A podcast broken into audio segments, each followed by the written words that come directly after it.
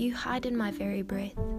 Yes, as I become wide awake, as life gives and takes away, I stay close to your breath through the morning sunrise through a sunflower rising in my tiny balcony garden, through the sun being a close visitor through my window.